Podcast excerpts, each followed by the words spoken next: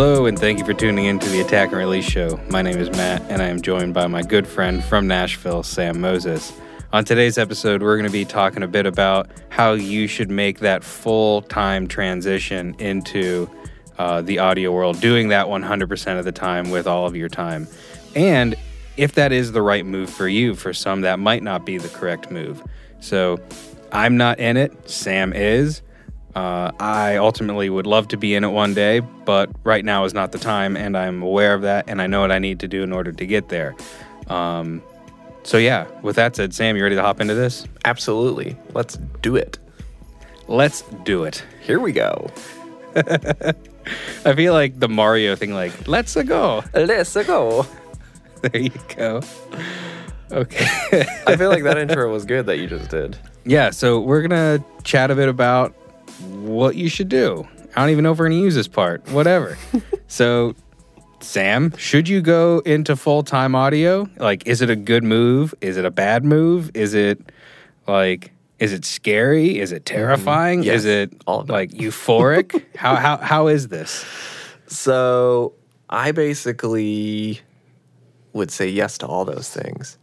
The transition for me going into full-time audio, I've talked a little bit about my story in the past of how I kind of got here.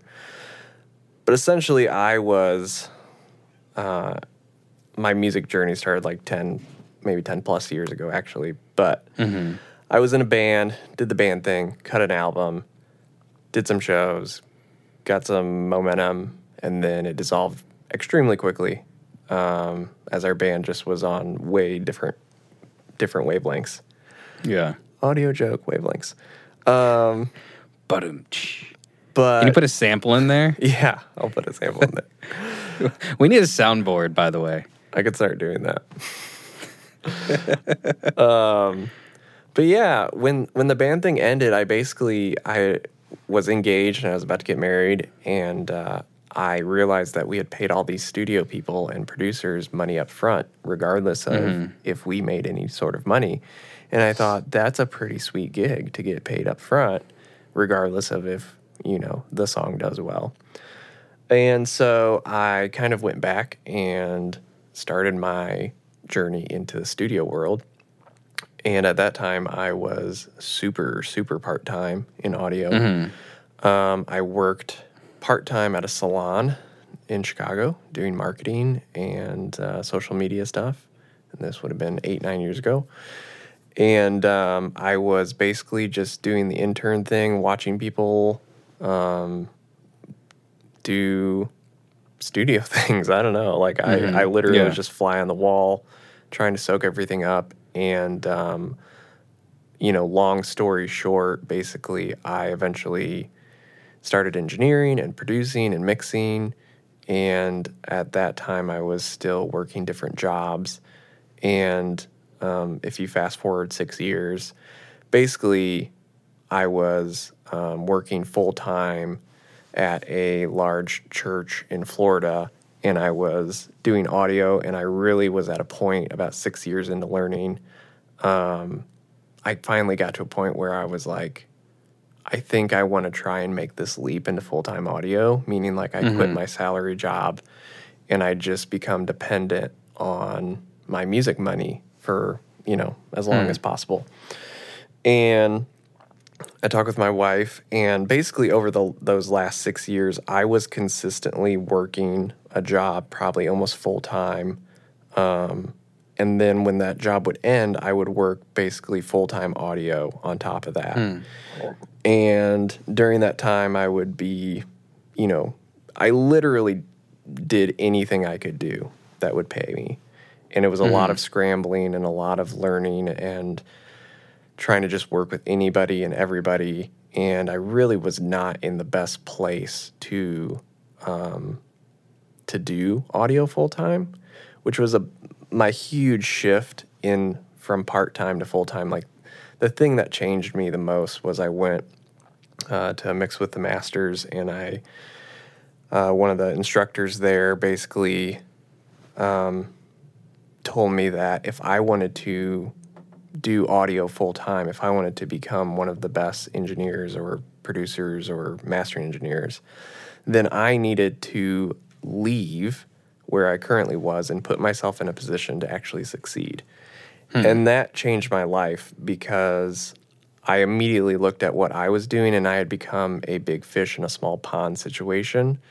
And I was doing good work, but there was no one really I could learn from. And because of that, I had really plateaued in my potential of doing music full time, if that makes sense. And so after that trip, I came home and I basically told my wife, we got to move to Nashville, and I want to give this thing a go and put myself in a position to actually make this work.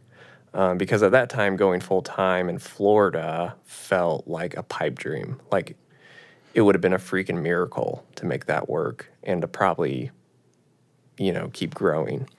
And so yeah, we moved, and I literally took the most large pay cut I've ever had in my life, from salary benefit job to packing everything up, moving to Nashville with one project lined up. That got me like through the first week of bills in Nashville. And then from there, I just like started to hustle like crazy. And it was a hustle, meaning like I just started meeting people, as many people as I could, and I quickly found that in Nashville, I could just go out to a bar and meet like 100 different people that did music. As opposed to Florida, if I went out, I was the music person and no one else did music. So there was this immediate like kind of light bulb click that came on to me, on like for me, which was like, oh, people do this all the time here. They're full-time doing music here. Like, this is what they do. It's not weird. It's not strange. It's not, I mean, it's hard, but it's something that's very attainable. Whereas in Florida, it was like, there's like 3 people in town that can do audio. Where in Nashville, it's like, there's literally tens of thousands of people here that do audio full time. And so that transition, that gave me hope immediately by putting myself in a position where I could actually like see people succeeding. It immediately opened up opportunities to get more work and start to learn from people that were making essentially the songs I was hearing on the radio. And so from there, like, I feel like I kind of got on steroids with my career and my skill level, because there was just such... there's just such a saturation of talent here, which is a good and to me, I only view it as a good thing now. But, I mean, a lot of people look at it as a bad thing because there's so many talented people here. But it's a matter of, like, figuring out where you fit, you know, in the big puzzle of music and in life, but in music specifically.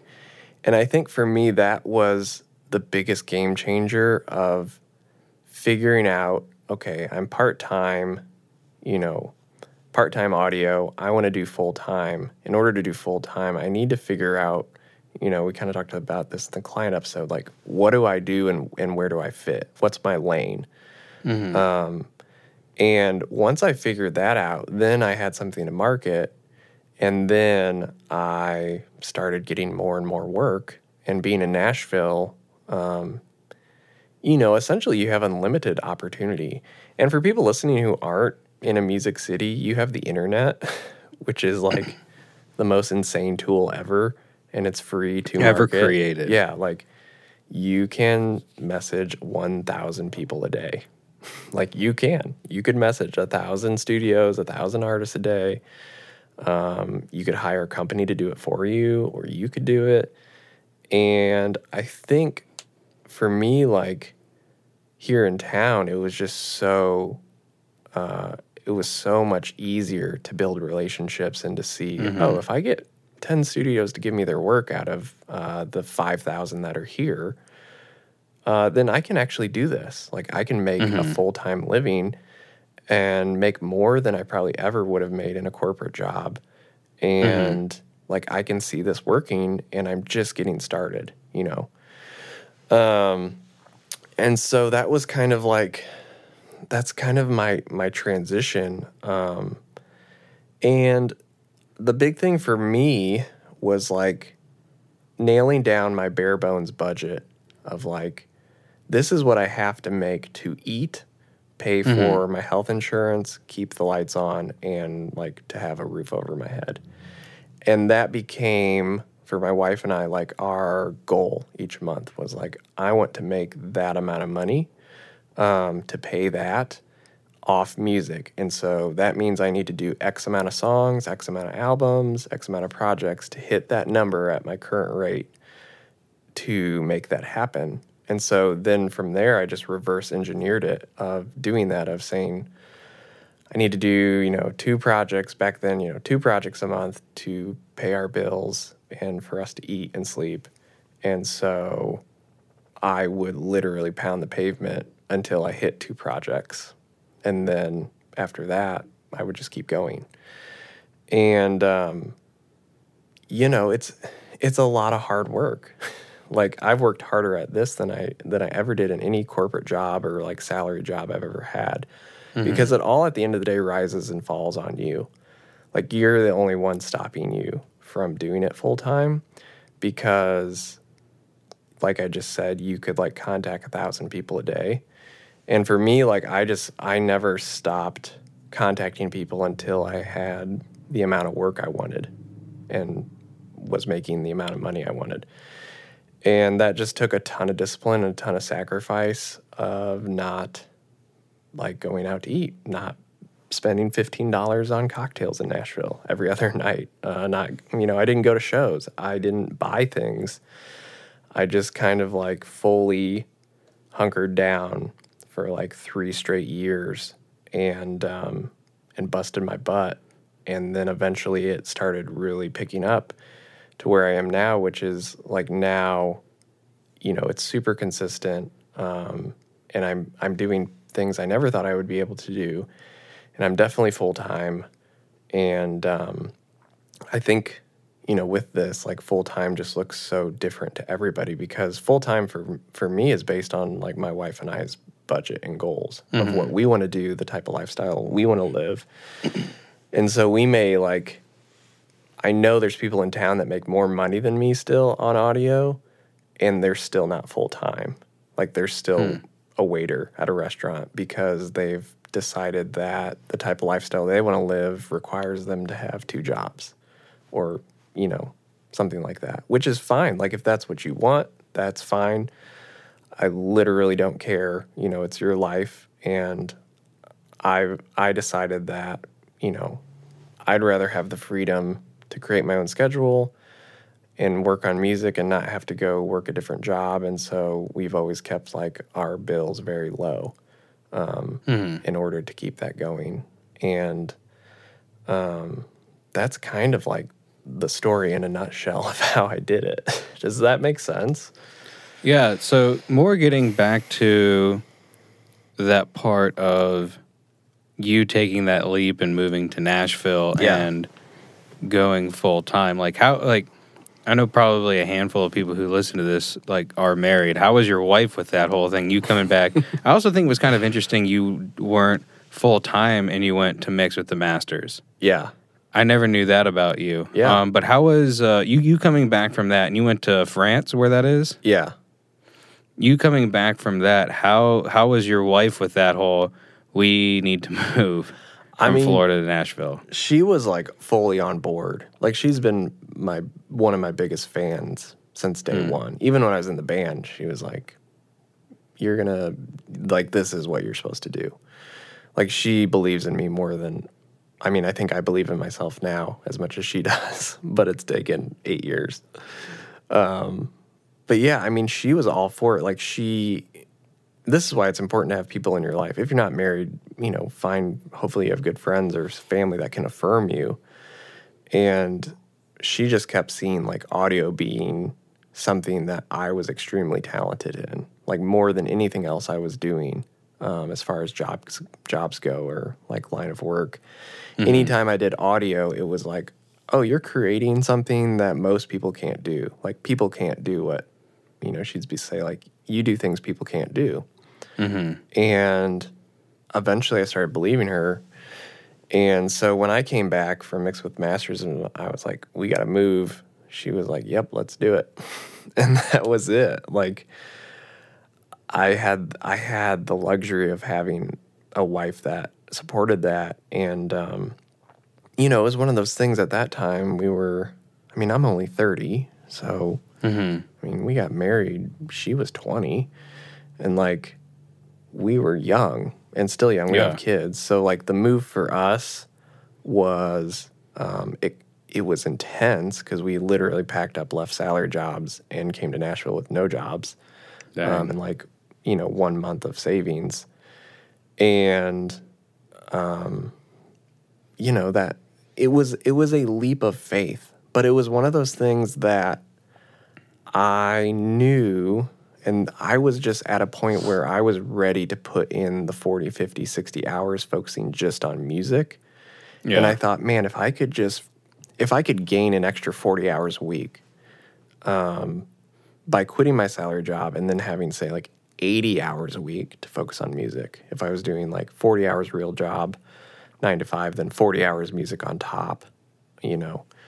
If I could have 80 hours a week, I thought, I could probably make this work. Like, I could contact enough people, especially if I put myself in a town where music's being made every day.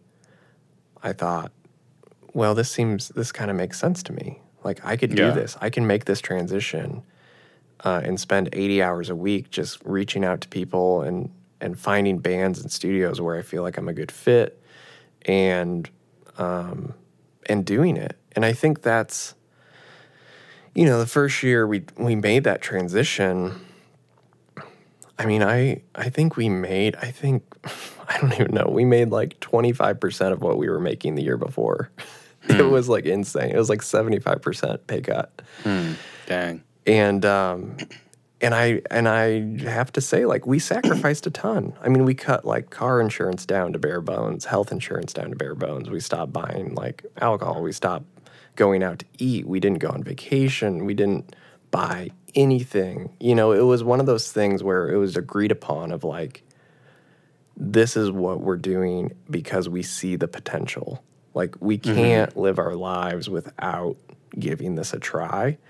And I think my thought process, and this is what I tell people too, is like, realistically, you can always move back wherever. You could probably get the same job wherever, most likely, or a similar job if you really had to.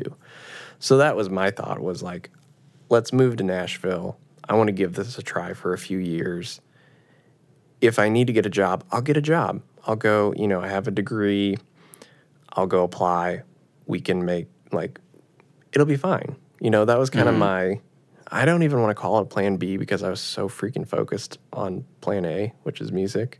Yeah. But it was just, you know, it is the reality of, like, we have the luxury of being in America that, like, if you're willing and able, like, you can probably get a salaried job with benefits, you know, in a couple weeks if you really apply to different things. Mm-hmm. Yeah. So I think that was, like, you know, that was a comfort of knowing, like, okay, if this just doesn't work, like, I could probably get my old job back. I could move back to Florida. I could stay in Nashville.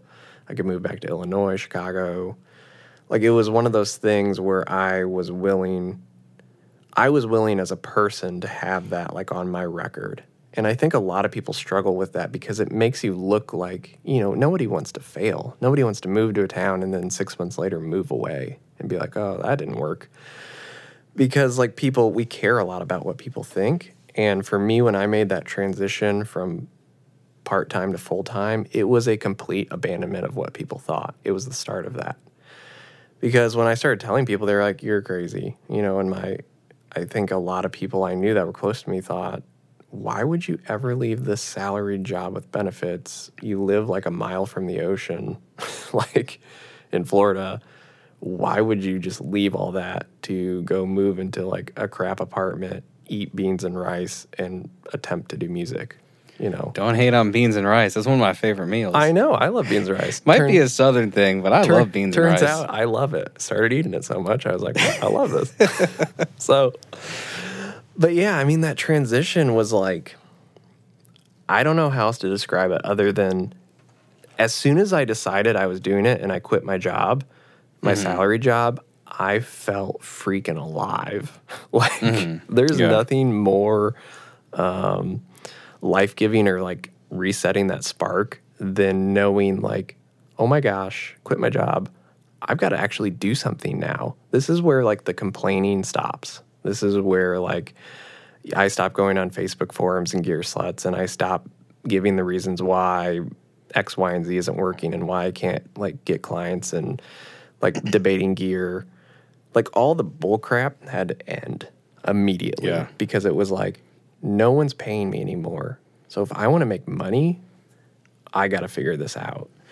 And that was the reality. I mean, that to me was enough spark to, like, get me going, to be like, okay, like, I'm going to contact as many people as I can until I start getting work.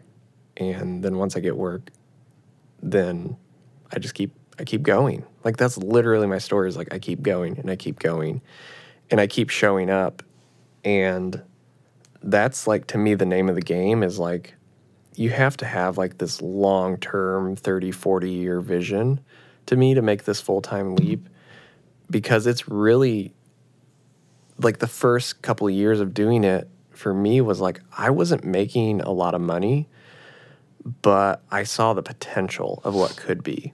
So, like, if you can get one person to pay you $100 an hour to do something, chances are you could find like 1,000 other people eventually to give you $100 an hour, if that makes sense. Especially if you're turning out a solid product. Exactly. And so I figured, like, okay, if I can get one person to pay me this rate, I started, like, when I was in town, I started as, like, engineering, and I just did, like, a day rate of $100 of, like, engineering. So that's, like, I'm working 10 hours a day. I'm basically making $10 an hour to engineer. But, and that's, like, you know, super low rate for engineering. Yeah. Even if you're terrible, that's still super low. Terrible is not the word I want to use if you're new, basically. And so... Is it a you get what you pay for type rate?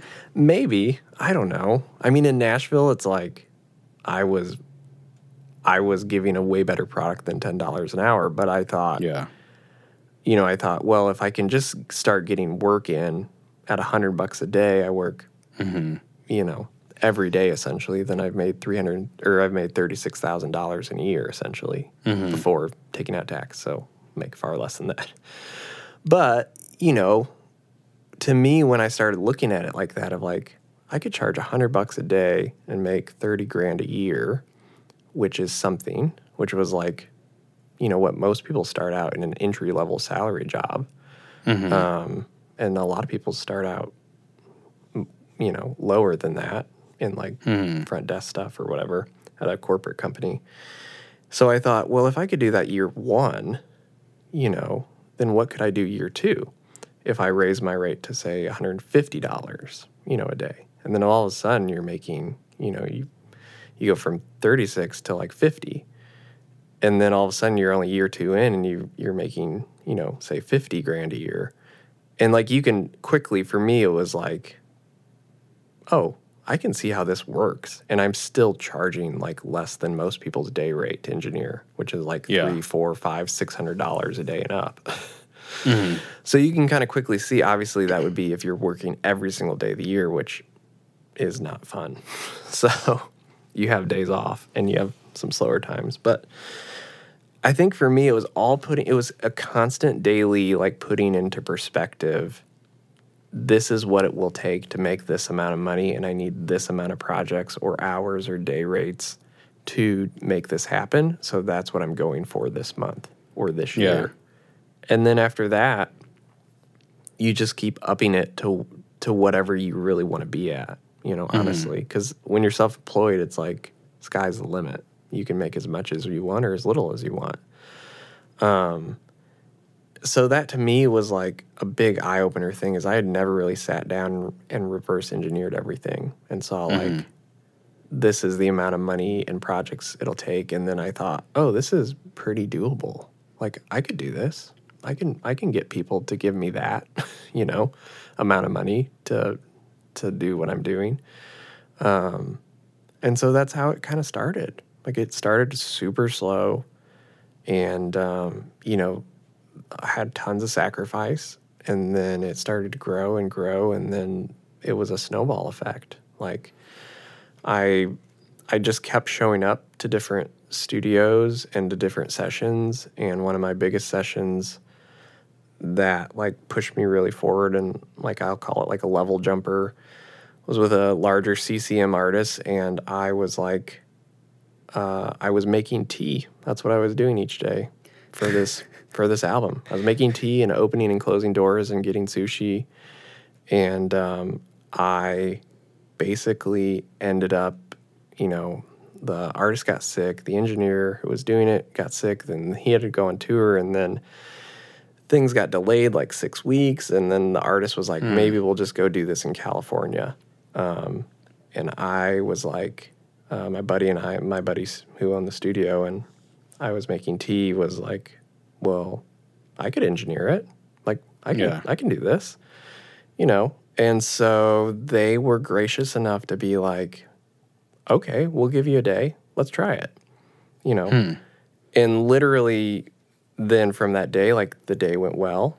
And then they were like, okay, we'll keep doing it. And so then I engineered it. And then I ended up mixing the whole album. And then from there, you know, I leveraged that, not in a sleazy way, but it was just like, yeah, I actually did this work, and it turned out good. And people liked it. And so that projected me up a few levels instantly with credibility. But that story was, like, so huge for me, and that time was so huge because it was me showing up, you know, for 2 straight years at the studio making tea and, like, helping my buddy out at his studio. And I did more than make tea when it wasn't, you know, a bigger session. But that was me just, like, showing up and doing whatever it takes, like, serving the artist. Like, whenever you're doing audio, it's not about you. Never. It's never about you. And if you think it's about you, you're not going to make it. Like, you won't, because you're getting hired to do a service, and you're getting hired to support an artist, and they can go anywhere they want with their money and their time and their talent. And I, at that time, like, my role for this album was making tea. And so that was my album credit. That's what you did. Yeah, I made tea. And then when the opportunity came, I felt confident, like, yeah, I can do this. I know how to record things. Like, I can do it. And so I did it. Like, I don't know how else to say it. It's super simple. But it was being able to be in that opportunity that I feel like just would have never happened anywhere else, you know, in the country at that time. For me. Something that I've found working for myself for the past, I don't know how long, that I could never put it into words until I heard it. And who said it was Gary Vaynerchuk recently. Yeah. And I think I sent this to you. He said, I could always tell if somebody's going to make it or not, like, make it the long haul, like talking with them, breaking bread with them, whatnot. And here's how I do that. It's if they complain within the first hour. Yeah. Yeah. And if you're going to do that, then you're just kind of done. Right. Like, when you work for yourself, you really need to think on the fly. You need to think your problems through. You can't just be whining and complaining about it, and this is why I don't have work, and this is why this is going this way, and nothing's working out for me, boo-hoo. Right. It's like the person who ends up making it is the person who is persistent, the person who has fortitude, and the person who persists through all of the negative stuff that comes up. Because, I mean, you're not going to work for yourself for your whole life and never encounter a lawsuit. Mm-hmm. You're never going to work for yourself for your life and never going to encounter something like a dry spell in work. Mm-hmm. So you're always going to have these things that you're going to have people say bad things about you. Right. And it's like someone saying that a master of yours or something like that doesn't sound good. It's like, well, maybe it wasn't you. Maybe you tried your hardest to work with a mix engineer, and that wasn't the best type of relationship, right, and communication wasn't on or whatever. But it's like, you can't let that get you down. You just, that project was a learning lesson. You right. learned how to communicate. Let's move on. Absolutely. And it's like, I don't really view anything as like a failure. Even some of like the biggest things that could be considered failures in my book, I mean, you can't just cop it up to a failure. Right. It's like, what did you learn? Like, what did you bring from that? Yeah. It's like some of the times when I've run a business that hasn't worked out, whether it was my fault or not, I mean, that can't be copped up to a failure, because things that happened because of that season of my life are far greater than that business no longer being around. Absolutely. So it's like, so what if something doesn't work a couple times? Right. Who gives a shit? Exactly. Pick it up. Yep. Pick it up. Go back to work the next day. It's like, if something's happening in my mastering business that's not working well and someone's not liking my work, okay, that's fine. I'm still going to go back to work the next day, and I'm right. still going to get it done. Yep. And I remember we had this saying when we were at the Citadel. It was a military college I went to. We had this saying that we'd joke around with each other, like our classmates. And anytime they'd complain, we'd always say, it's never too late to quit. And even on graduation day, we'd always joke around and say that to one another. Be like, it's never too late to quit. Mm-hmm. Even when one of us like complains in regular day life, that's something that's said. I like that. So, and we'd always just joke around, but it was the whole thing of you could quit at any time. That's why I don't understand people who quit. Yeah, you can quit at any time. Yep. But like, you have to be motivated enough to say those two words. Yep. I quit. And I refuse to ever let those words come out of my mouth. Yeah. And it's like, so long as you do that, you're still in the game. Absolutely. And you're still playing. And you're still fighting. Yeah. It's like, get the hell back up and get back in it. And that's something like at Mix with the Masters too. The guy like told me, he basically was like, this guy's like super successful, 20, 30 years in the industry, Grammys, platinum records, etc. Awesome studio. And he basically said he by default started to become the guy because everybody else started quitting after 5 years, 10 years, 15 years. And the more people quit, he became the guy with the most knowledge, the most wisdom. Yeah. And that becomes super valuable. Like, and that's what he kind of told me. He was like, if you move to Nashville and you don't quit for 20 years, he's like, I don't care if you're like not making it for the first 20 years. He's like, but I promise you after like year 20, like you're going to be the mastering engineer by default because you've just been around town enough and you know enough people that everybody else has probably quit after 20 years. That's valuable too. That's so valuable. Yeah. And when I first started doing stuff in Charleston, it was really funny because you ran into a bunch of guys who you'd start talking about audio and whatnot, and you ask them what they do, and they'd say they mix and master. Yeah. And they'd ask you what you do, and I'd be like, I just master. Yeah. And they're like, really? And it's like, yeah, I don't do anything else. I don't want to do anything else. People who are mix engineers and producers and engineers, I mean, y'all have a blessing that y'all can listen to like the same guitar part for hours, days, years, however long a project takes. I can't do that. I can listen to the same 2-track for however long I need to, but I can't work until a guitar part's right. I mean, that's a little too much. So God bless y'all. But it's when like, I heard a quote, and it's actually by a client of Sam's, and she'll probably never hear this podcast, but it was by someone whose name is Christiana Benton. She has a band, and I'll promo anybody who like is crushing it. Yeah. And she has a great band, The Still Small Voice. Go look it up and go follow it on Instagram. She posted an Instagram story that I'm sure she thought had no relevance.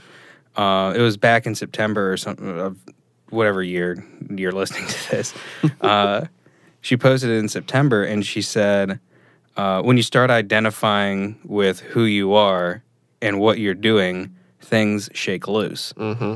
And it just resonated with me so much. I wrote it down and I had it on my desk while I was like building up like the studio. And there are several times when you can just be like, oh, well, I don't have enough work. I don't have X, Y, and Z. My signal chain's not the best, and I'm not able to offer the same thing that X mastering studio that's been around for 20 years is able to offer. It's like, well, of course you're not able to. Right. It's like you're green in this. Of course you're not able to. But when you start identifying around town with what you do, it's funny how many people start saying that Matt Garber's now my mixing guy or my mastering guy. Right. Yep. I just mix. Yep. And it kind of feels like I've taken a weight off of them that they no longer have to worry about mastering. Absolutely. So yeah, it's like they have a guy and they can just play to their strengths and do the direct communication and everything else, and for the artist, and all the billing happens through them, and I invoice the producer, and that's that. And it's fantastic. And he and everybody that I do that for, they kind of love having that bit of freedom. Yeah. So start like if you're doing something and you're doing it around town, like don't be boastful and stuff like that. You got to go to shows and you have to support local music. Always support local music. Right. Get your town and whatever y'all are doing behind you. Yep. And start identifying with what you're doing. Yep. Even if you're an amateur, start identifying with what you're doing. That confidence will get you a lot further than just shying away from it and saying, "Oh, well, I'm not good enough today. This is a rough Tuesday." So there's my 2 cents. But yeah, failure, like just don't accept that as an option. It's like failure for trying, or failure of trying, is far greater than failure in general. Right. So it's like I'd much rather fail and have tried than not done anything, and that to me is a greater failure. Right. Well, and the cool thing about life is you can try as many times as you want. Like, it's up to you. Once again, like, that's what I tell people here is, like, if for some reason, like, people stopped working with me and I couldn't do this, support, you know, my life with music, I would go get another job and keep doing music. Like, I wouldn't stop, because it's just, like, it's, like, who I am, you know. There's nothing else that gives me life like music does. Mm-hmm. And I think that was part of, like, the transition into full-time, was that honesty, that realization of, like, there's nothing else that kind of gets me going like mixing or engineering or mastering. Like, there really isn't in life. And that's something that a lot of people, I think they have, but if you offer them a certain amount of money a year to do something else, they would bail on music instantly. Like, I've had those conversations. I've wrote about it in my blog. Some of the mentoring other people I work with, like, you know, if I told you I could get you a salary job for $50,000 a year with benefits, you work 9 to 5, Monday through Friday, would you give up on music? And there's been plenty of people who have said, like, oh yeah, totally.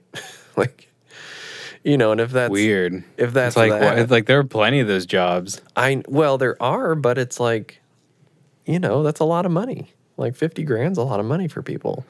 Yeah. And it is a lot of money. And when you're in your 20s and even 30s, that's a lot of money if you're single. Yeah. You know, and when you're not making money off music and you feel like no one cares, and you do that for a whole year where you feel like you're making no progress, which in reality you're planting seeds to watch them grow. So don't expect to see any progress really year one, because everything's being planted.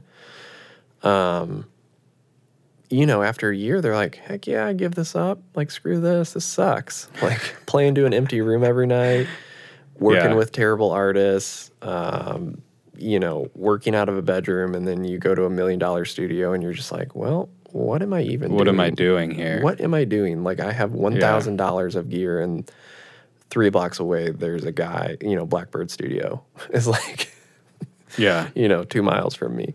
So it's like you have to really have this honesty with yourself and believe that, like, you are supposed to do what you're supposed to do.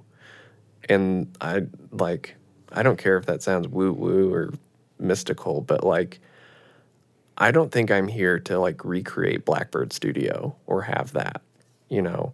And I just have to constantly remind myself of what I feel like I'm supposed to be doing here and the type of work I'm actually great at and where I best serve the music industry, and basically continually double down and invest into that and market that. Definitely. And the more I've done that, the more I've been honest with people, the more I've... And this is kind of the weird thing from, like, part-time to full-time is, like, you want to make, I guess, as much money as possible, but you kind of grab at anything that comes your way when you're starting because you're just scrambling. I feel like it was like doggy paddling or treading water when I started. Yeah. But once I started really honing in on, like, what I actually loved doing and started to say no to things, and there was this, like, kind of few-month transition in Nashville where I said no to a lot of things I used to do that kind of made it slow. And then I decided, you know what, for this to really last, I want to only do things I want to do. And I don't want that to sound like entitlement, but it was more of like a focus of like, okay, once again, 40-year vision. I want to build up a clientele of people that do things that I love doing. And, like, I'm in my sweet spot. So I'm willing to give up some temporary financial gain of doing things I don't really like doing and maybe having to risk having to go get a job for a year to rebuild clientele in order to really be doing what I love doing. Mm-hmm. And so I made that transition, you know, that was a transition within, like, full-time audio of leaving certain clients behind and saying, you know what, this isn't really what I want to do. And, you know, I've loved the work we do. It didn't mean we did bad work together. It was just not what I wanted to be doing. Yeah. And that was a really big shift for me because I'm now, to me, doing exactly what I want to be doing. And it's so life-giving. Like, there's nothing like it. There's nothing, you know, any job I had before that was salaried and benefit and safe and, you know, it didn't fulfill me like this did. And I think that's, once again, that's the big thing, the reality of, like, if you're going to do music full-time, you better like really want to do it full-time because it's hard work.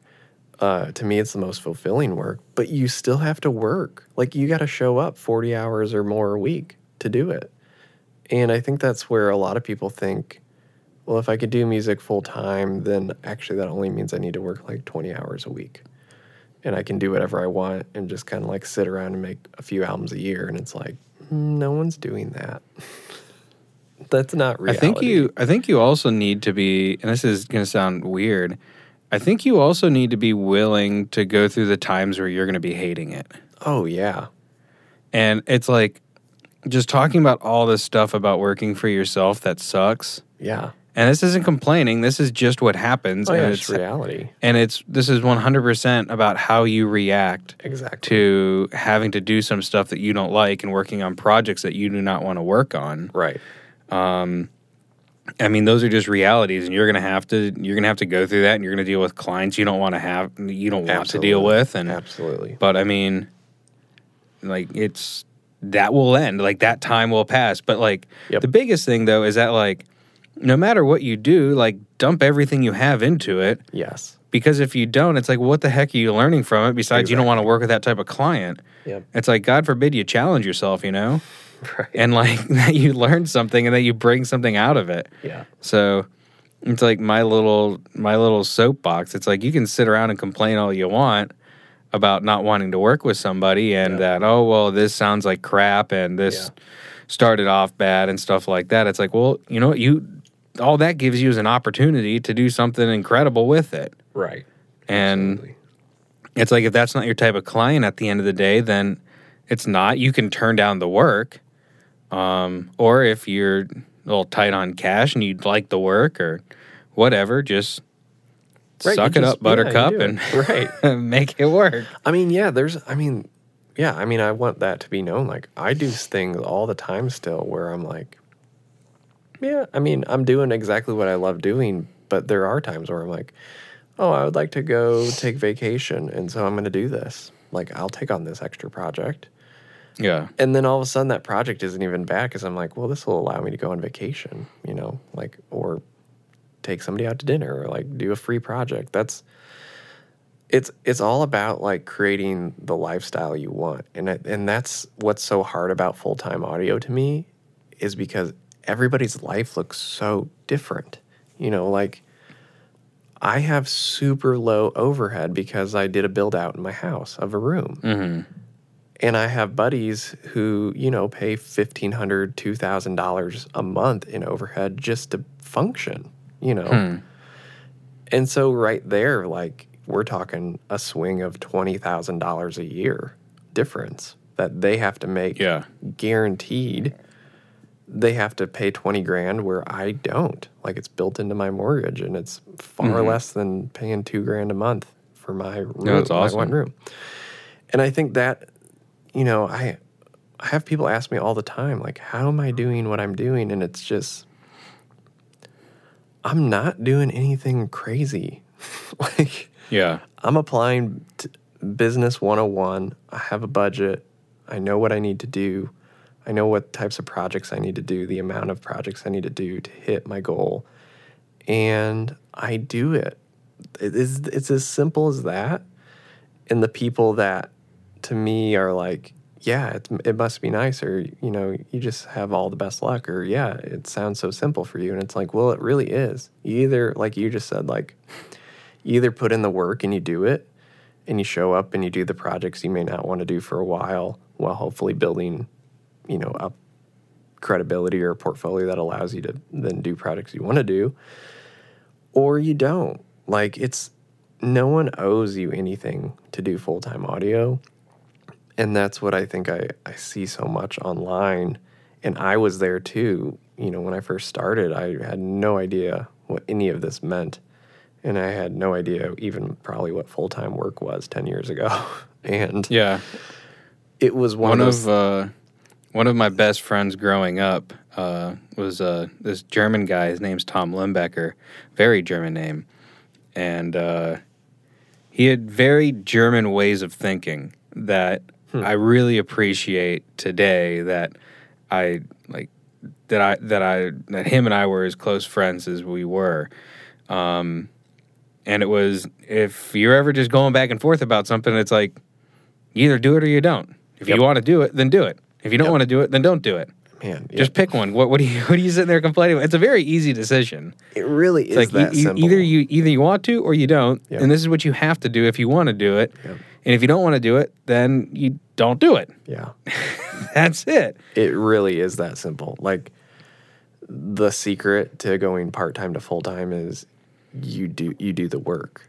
Mm-hmm. Like, you don't go watch Netflix for 3 hours if you need a project. Like, you don't do that. You get on Instagram or LinkedIn or Facebook and you contact everyone until you get a project. And the crazy thing is what I just said costs zero money. Yep. Like, that's what I think is so incredible. Like, what I've just realized the last few years is, like, oh my gosh, this is all free tools, free marketing, unlimited resources on Instagram. Like, I will never get through if I just search mix engineer, because I'm a master engineer. I know every mix engineer needs a mastering engineer. Mm-hmm. I will never contact every mix engineer on Instagram my whole life. Like, I just won't. Mm-hmm. So there's just, like, an unlimited pond to be, like, fishing in, and you're going to get 9 no's, and you'll get 1 yes, or maybe, and then you'll get 9 more no's, and you'll get 1 maybe yes, and then you get 9 no's, and then you get 1 yeah, absolutely, and then you got a project. Like, I don't know how else to break it down, but that's kind of, to me, how I make this work, how I've made it work. Is it's a numbers game to me, and I'm obsessed with it. Mm-hmm. And, like, we've talked about before, like, I'm just uber optimistic. Like, every no leads me closer to the yes, so I like the no's. Sickeningly optimistic. Yeah, I just love no's. Like, give me the 9 no's. Let's do it. Because I know I'm almost gets me to the yes. Yeah. And that wasn't all of what I'm saying too isn't how I was wired. This is a whole life change that's happened over the last 5 years. Like me 10 years ago would have not. I'd get a no and be like, well, screw this, screw that guy. Like, that was the mentality, was like entitlement. I'm good. Why aren't people working with me? Why don't I have a career? Why isn't this easy? Why doesn't my band have a label deal? Like, we made a good album. Why aren't people just worshiping at our feet? Like, yeah. I mean, that's I played where, Rock Band. This is how it works, right? Exactly. And that's where I think a lot of people's heads are at, is like, at the end of the day, at their core, they feel entitled. And when they get a no, they let it destroy them. They take it personally. They take it as an attack. And they quit after, 5 no's. And they think, what's the point of this? And they're not in it for long-term. They don't have that long-term vision of like, okay, if this is my career, if I want it to be a career, I'm probably, if I'm 20 or 30, I'm going to be working for at least, Lord willing, 30, 40, 50 years potentially. Mm-hmm. And that is such a long time to where like, and Gary Vaynerchuk, Chuck talks about this, is like, if you just put in the work for the next 10 years from 20 to 30 or 30 to 40, wouldn't that be worth it to then do what you want for the rest of your life for the 40, 50 other years? Like, yeah, you're going to be working somewhere. You can either be in corporate world working for the next 10 years and hopefully you move up. Hopefully you don't get fired. Hopefully you don't get job cuts. One of my favorite quotes of his. Grant, every time I quote him, I say that. But one of my all-time favorite quotes of his is, I would rather die on my own sword. Yeah, that's it. And it's like, I'd rather die on my own sword than on somebody else's. Yeah. And I think that's where it comes down to for me. I agree. And that's to me, I'm going to die on my own sword, and then I would take it out and then go to the doctor and do it again. Like... a lot of stitches, Sam. Yeah. They're just, to me, like the mindset shift is you're either in it and you're going to do it and you're going to put in the work to make this happen. And if you want to know how to make it happen, basically listen to every episode before this one, because we've talked about clients and things like that. But yeah. If we haven't lost you by now. Yeah, if we haven't lost you by now. But yeah, I think that's to me, like, going into full-time audio looks a lot like, for me, answering emails, doing my invoicing, having a business, doing taxes, being legal, talking to accountants, watching online courses, reading business books, asking, a huge thing is finding good people around you that have already done it. I'm not sure who said it, but like, it's essentially like, if you want to make $100,000 a year, hang around millionaires. If you want to make $1 million a year, hang around billionaires, because these people are doing what you want to do in a month, essentially, that you're trying to do in your whole year. And that's to me, I applied that to music of like, if I want to do this long term, I need to meet some guys that are in their 50s. How the heck did they do this? Like, they have done it and they're crushing it. And what can I do to have like 1 hour of their time, whatever it takes? Like, I'd pay $1,000 for it, because it would give me 30, 40 years of wisdom instantly in an hour that then I could apply and probably, take off 15 years of work of like trial and error. And that's part of my thing too. When I switched from, part of the reason why I moved here was like, I tried to find people, anybody that would give me an hour, 20 minutes, 10 minutes, didn't matter. I went to events. I find these old people. I wasn't there to be like a cool hipster kid. I would go find the old people, and I would just ask them, like, what do they do? How do they do it? Do you like it? What's that like? If you could tell me like one thing to do, what would it be? And then I would just do that, and it works. Like, I don't... Yeah, there's a saying in the pilot world of, there are old pilots and there are bold pilots, but there are never old, bold pilots. That's like, good. Go find the person who's stuck it out and who's made it work and figure out what's going on. While ways of reaching out to people and communicating and marketing are different, not a lot else has changed in terms of business practices and treating people with respect and how to deal with, like, clients that might be a little tad unruly. Yep. So, real quick. Yeah. Here, you can go ahead. I was just going to say one last thing is, like, you just have to in all this, when you transition, like, you have to be super honest with your skill level and what you're actually qualified to do. Because I had this idea that if I moved here, I just, like, would be, I don't know, like, if I could just work on a Keith Urban album, then, like, that would be great. But when I moved here, if someone would have been like, yeah, Keith wants to hire you, I would have been terrible. Like, yeah, I would have peed the bed and, like, would have been a terrible fit back then. And now it's like, yeah, I would do well on a Keith Urban album. But I think that was one of those things, once again, is, like, realistically, when I moved here, in the saturation of talent here, it was like, what am I qualified to actually do and make money on? Mm-hmm. Yeah, I'm a pretty good, like, demo publishing guy right now. Like, you know, and then you start building up your skill level and you start leveraging that. But I think that's a big thing with a lot of people I talk to is, like, they romanticize about this career that they wish they had or that somebody else has, and they say, oh, it must be nice, or that must be great and easy. But it's like, no one is doing massive albums who hasn't put in the work. Like, I don't know anybody who's just lucked out on, you know, making a career, making a ton of money. Maybe there's one or two people. I don't know. To me, I've never met. But I mean, anyone. You wouldn't have the skill base in order to do that. Yeah, and I think so. It's like you need the experience. Yeah. It's like how bizarre the job market was after the recession. It's like, or during the recession.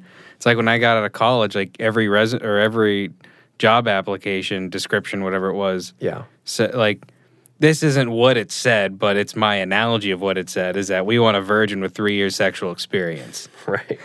Is what they were looking for. So it's like you need to have the background in order to make it work. Yeah. Sometimes you can BS it, but I don't see how you can really do that too much. Well, and you can't with this. The thing with being in Nashville is you can't BS it here because people will call you out and they sniff it a mile away. I mean, if you don't know what you're doing in a session, somebody there is going to know immediately and be like, "This guy's out. You got to get him out." Like, we're going to take a coffee break and this guy's going home and someone else is going to take over. Like, I've been in that situation. Where you've had to go home? No, I haven't, thankfully, because I've known my role very quickly of, like, I'm here to make tea. You were the guy making tea while the other guy got canned. Exactly. I mean, I've been in those situations where they're like, hey, let's just take a little early lunch break. And, like, they make some phone calls. I've watched guys quote-unquote cancel a session for the afternoon just to get the people out, to get different people in. For the afternoon, evening, because it was wasting time, and someone had overpromised or had, you know, lied about what they could actually do, and that's, to me, in this town, like, something I like is, like, talent rises quickly. I feel like because it's not that people are lying; it's just to do really great pro audio takes, like you're saying, a lot of experience and time, and that's why you have to have, like, this really long-term vision, because most of the time people just literally can't hack it, you know? And that doesn't mean you quit, but that means you keep working, and then in 10 years you can hack it, and then in 20 years you're, like, the guy everybody comes and asks advice for, and then 30 years you're, like, you know, a unicorn. You're a wizard. Like, yeah. And I think if you don't have that mindset of, like, you need to continually be learning and be honest with where you're at and know your strengths, know what you need to hire out or just say you can't do. There's nothing more respectful than being in a session if someone's like, hey, can you, like, chart out some string stuff? And I'm like, nope. Like, I have no idea how to do that. But I know someone who does. And it's never an issue. They're not like, I've never had anyone be like, well, then you can't produce this album. You know, because there's string parts. Like, I'm not a good string person, but I will hire someone whose expertise is strings, and then everybody's happy. You know, and it's going to sound awesome. Yeah, and I think that's, you know, that's a big thing. So, like, just summarize it. Be super honest with your skill level, where you're at. Don't be afraid to ask for help. Don't be afraid to have a weakness. And, you know, work on those things. And, you know, there's no shame in where you're at currently. Like, I want people to know that, too. Like, there's no shame at your level, skill level. There's no shame in having a job. There's no shame in being part-time audio. That doesn't mean you're bad at audio. Well, and I think this is a good segue into, yeah. I know there are people who are like, but Matt and Sam, I physically cannot make that happen right now. Yeah. Like, I physically cannot make the switch into doing that, whatever situation you're in. Right. And to all those people out there, I'm in the same boat. Yeah. But it's not that I necessarily, like, want to be in that position or that I want to go full-time either. I've kind of said this in other episodes that I'm feeling out the industry here in Charleston, which is awesome. If you haven't gotten into Charleston music yet, you should just find some bands here and just kind of dive in. It's awesome. Yeah. But the scene here is growing and it's absolutely fantastic. And for some reasons, like, my gut is telling me, grow with the scene, don't grow faster than the scene. Yeah. And I don't know why. So that's what I'm doing, is I'm taking on as much scene work as I can, and I'm trying to turn out as best a product as I can, and to help as many people out, and just, I don't know. It's not like getting known or anything else. It's just doing work and putting in the time. Right. And that's what my gut's telling me to do, and I'm working a regular job. Granted, I am my own boss in that other job. Yeah. But it's like, I'm not going to abandon, like, what I have going on in order to go mastering full-time. I like, where I am right now, that would not be a healthy thing to do. Right. Plus, it's like, I'd want where mastering would be to be able to be relatively the same level of pay, so I can make that switch. And I know, like, whenever you do that, 9 times out of 10, you're going to take a bit of a dip, right, in order to make that happen. But, yeah, to people who are like, I can't get there yet, and this is not like currently where my life is, or maybe it's just a hobby, and you're just listening to this because you like the sound of mine and Sam's voice. Thank you.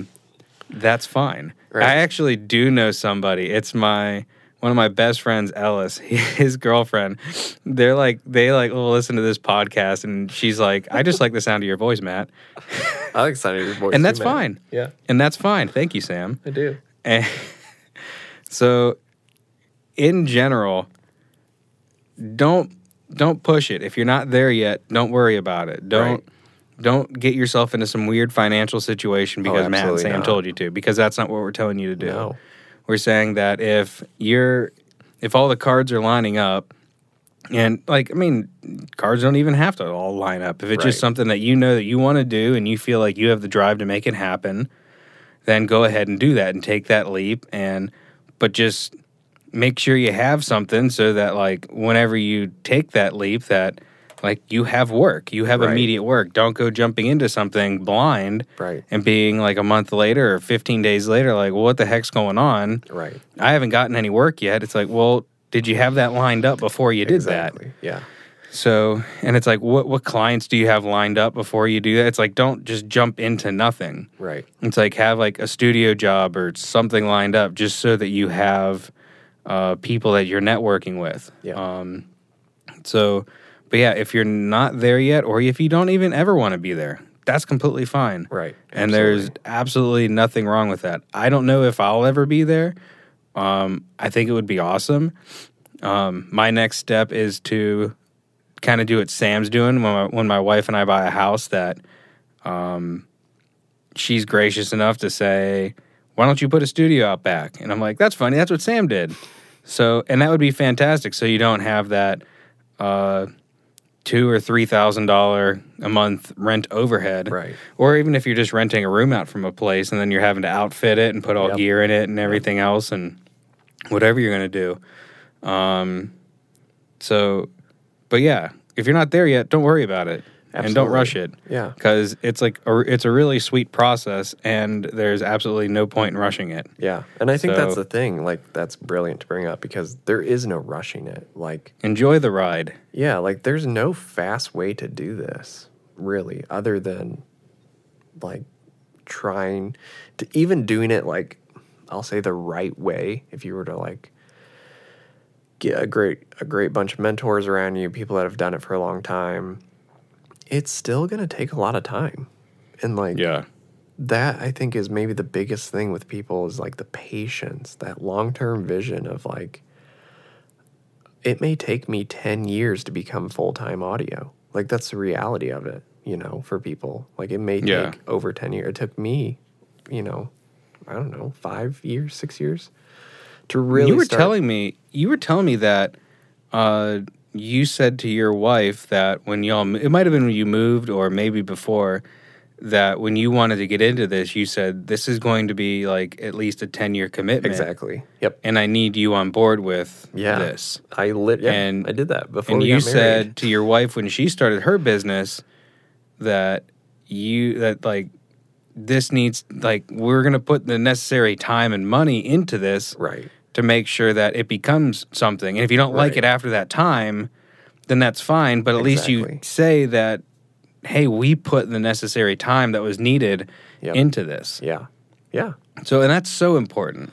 Yeah. And I think that's awesome. That's, to me, for some reason, that helped as like a bookend of like, okay, I'm going to give music a try for 10 years.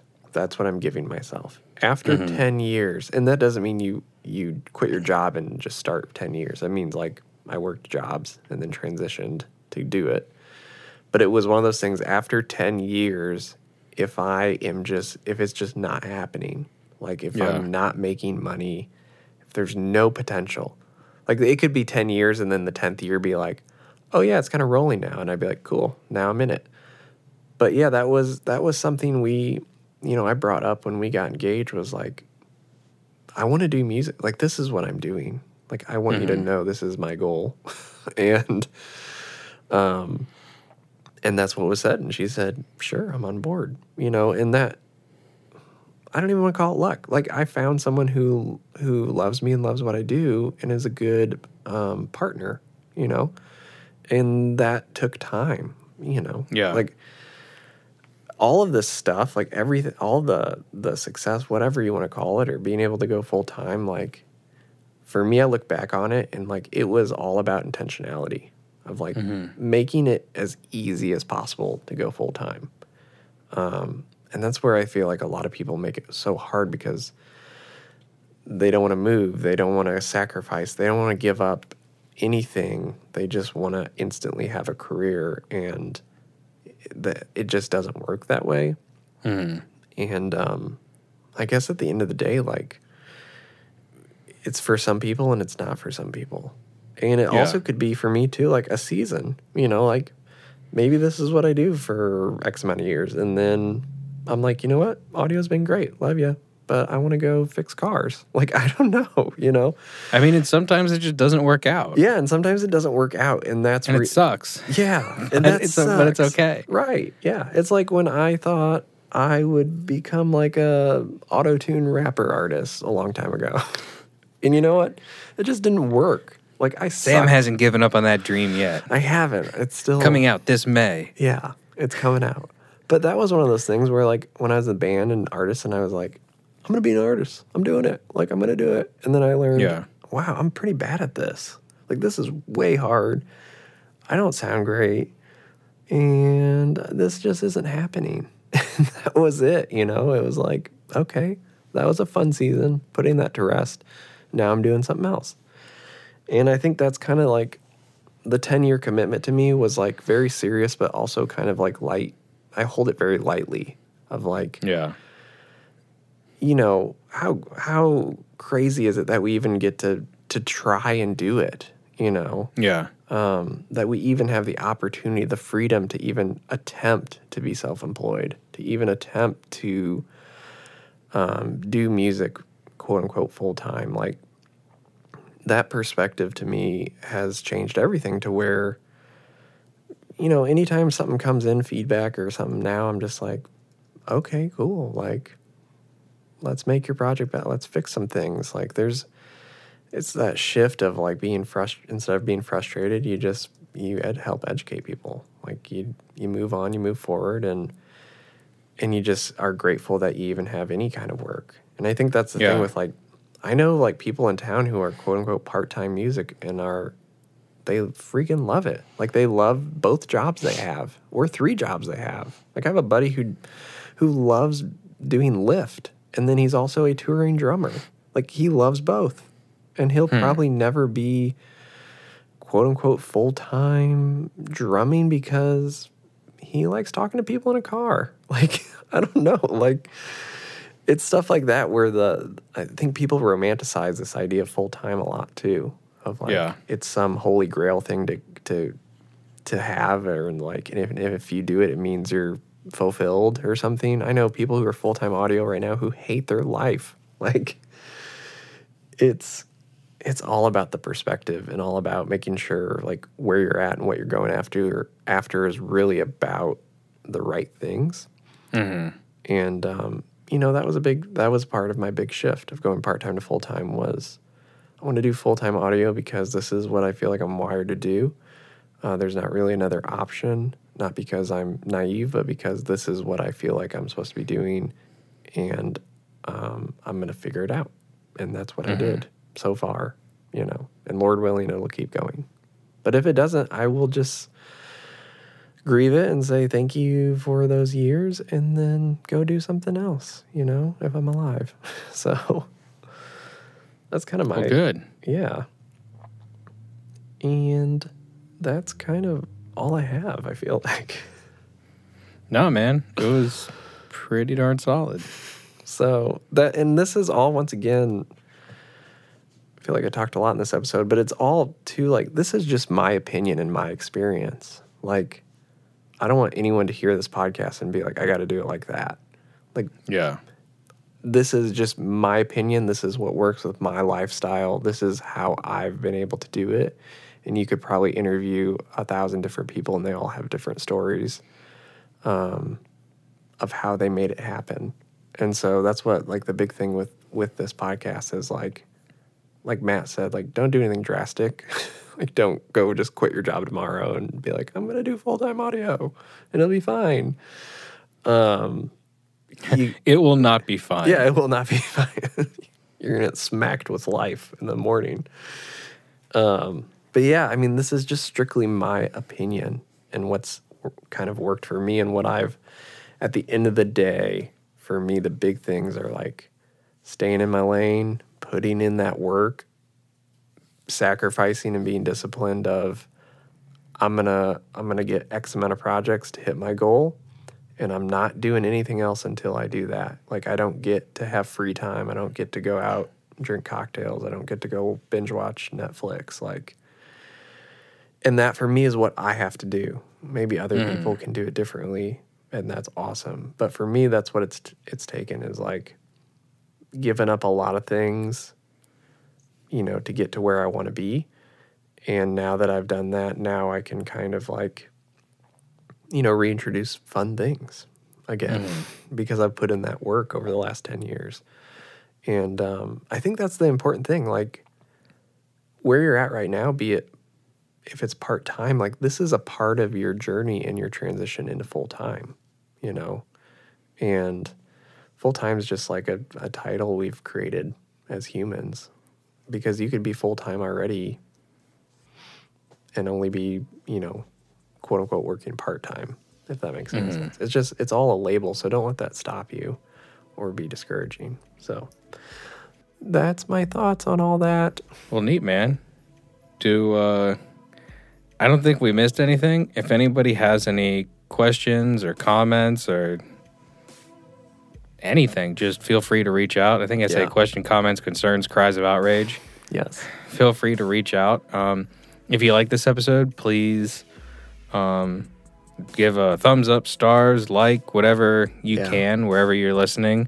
Comment, please. And if you didn't like it, please write in and tell us why. and how we can fix it to better help you out. Or if you have any episode suggestions, please let us know that as well. Yeah. So, yeah, I think a couple episodes ago, or one that just launched, was listener generated. So, yep, it's always great getting that. And if you like stuff, and getting that affirmation is always pretty sweet as well. It's so lovely. Sam normally sends that to me, and I send it to him. So thank you very much if you do that. Yes, thank you, everyone. So yeah, Sam, you have anything else for the people out in podcast land? I think it's whatever you're having. Have a good one. Morning, afternoon, evening, whatever y'all having. Have a darn good one. Have a good one. Sam. Cueing music. Okay. Cue the music, Sam. Cueing.